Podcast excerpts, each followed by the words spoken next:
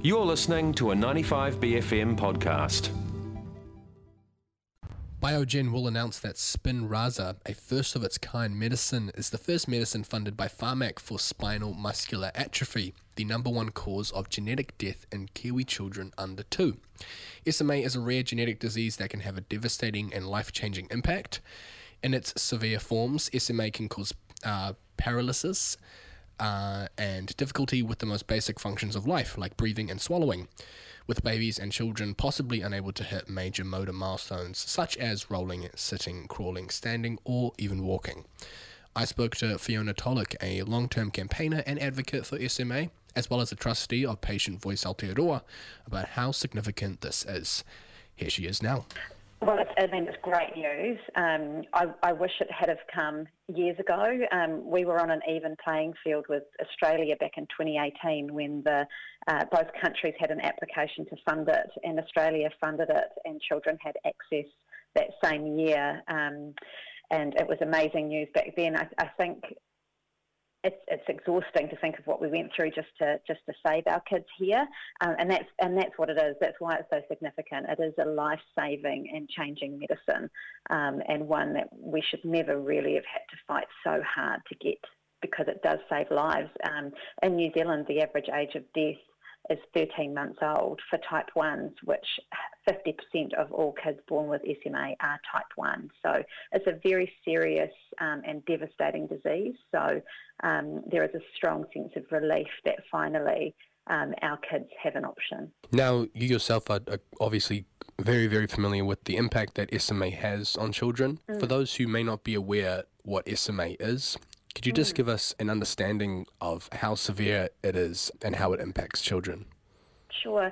So it's often labelled mm, uh, baby motor neuron disease because that, that's essentially what it is. It is a motor neuron disease. So with this, um, the, the children's muscles are perfectly healthy, but the messages stop being sent through.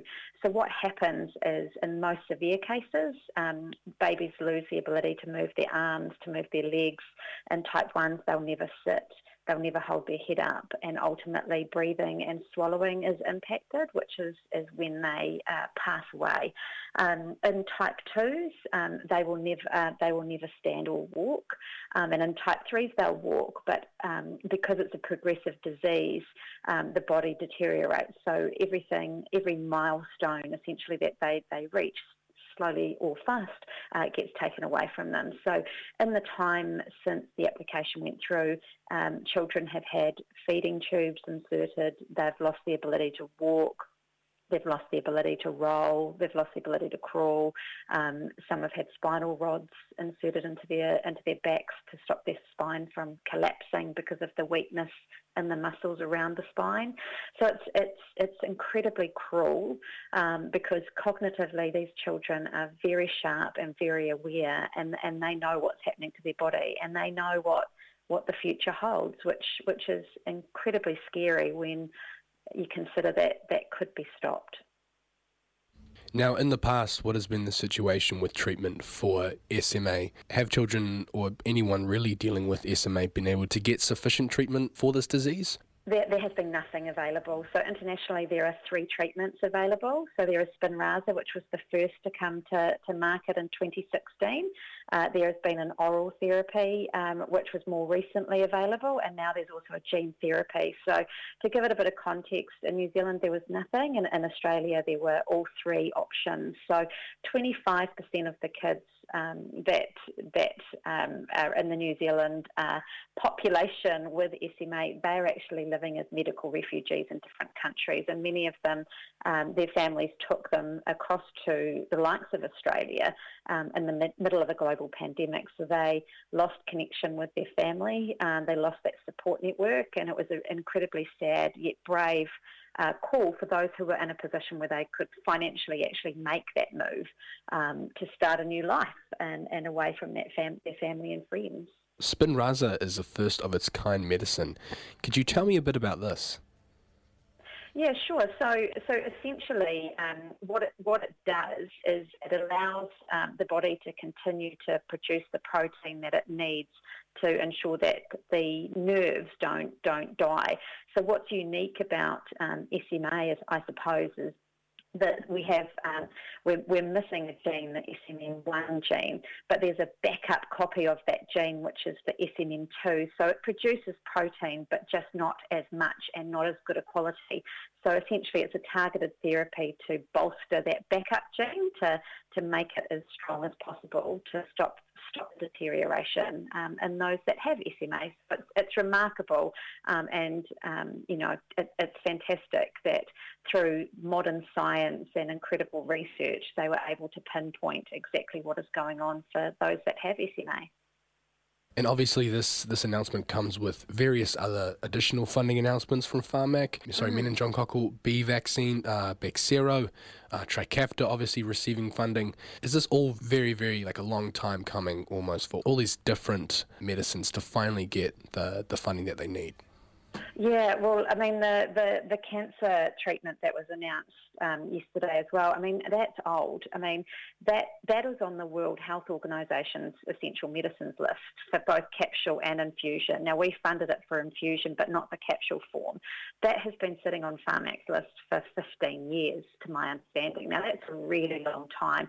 And when you do think about, um, you know, these announcements, yes, it's, it's great, but the, the challenge is that there's still 73 medicines that are sitting on that wait list. And when you think about the, the level of begging, the amount of advocacy, uh, the patients that are exposing themselves, you know, so vulnerably um, to, to, to try and get access for them and their community, it's, it's a real tragedy that we're having to do this in New Zealand when ultimately, if we actually just funded these medicines, it would take so much pressure off the health system.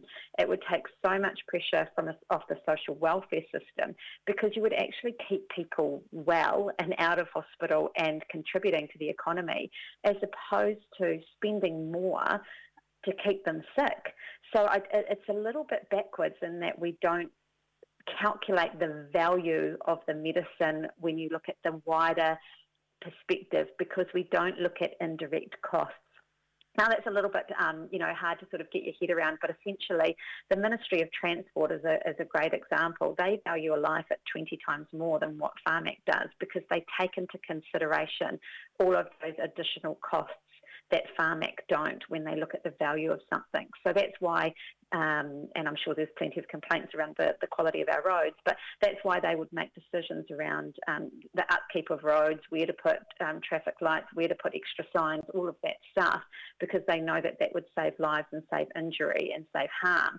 Um, so they do calculate all the costs of not doing something. So that's what we really need to focus on from a Pharmac perspective. They need to follow Treasury guidelines um, which they don't, um, and they need to calculate the true value of a medicine.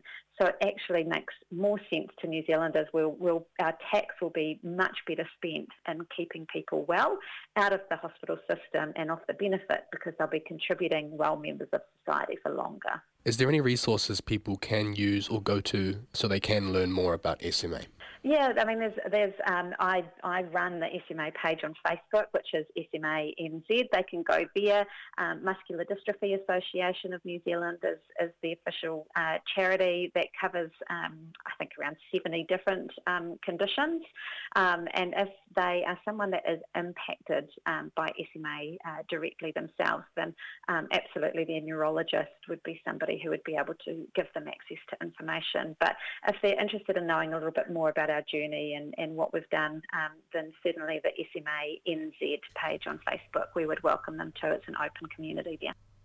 That was Fiona Tolich, a long term campaigner and advocate for SMA, as well as a trustee of Patient Voice Aotearoa, speaking about Spinraza being funded by Pharmac. That was a 95BFM podcast. To hear more, head to 95BFM.com slash bcasts.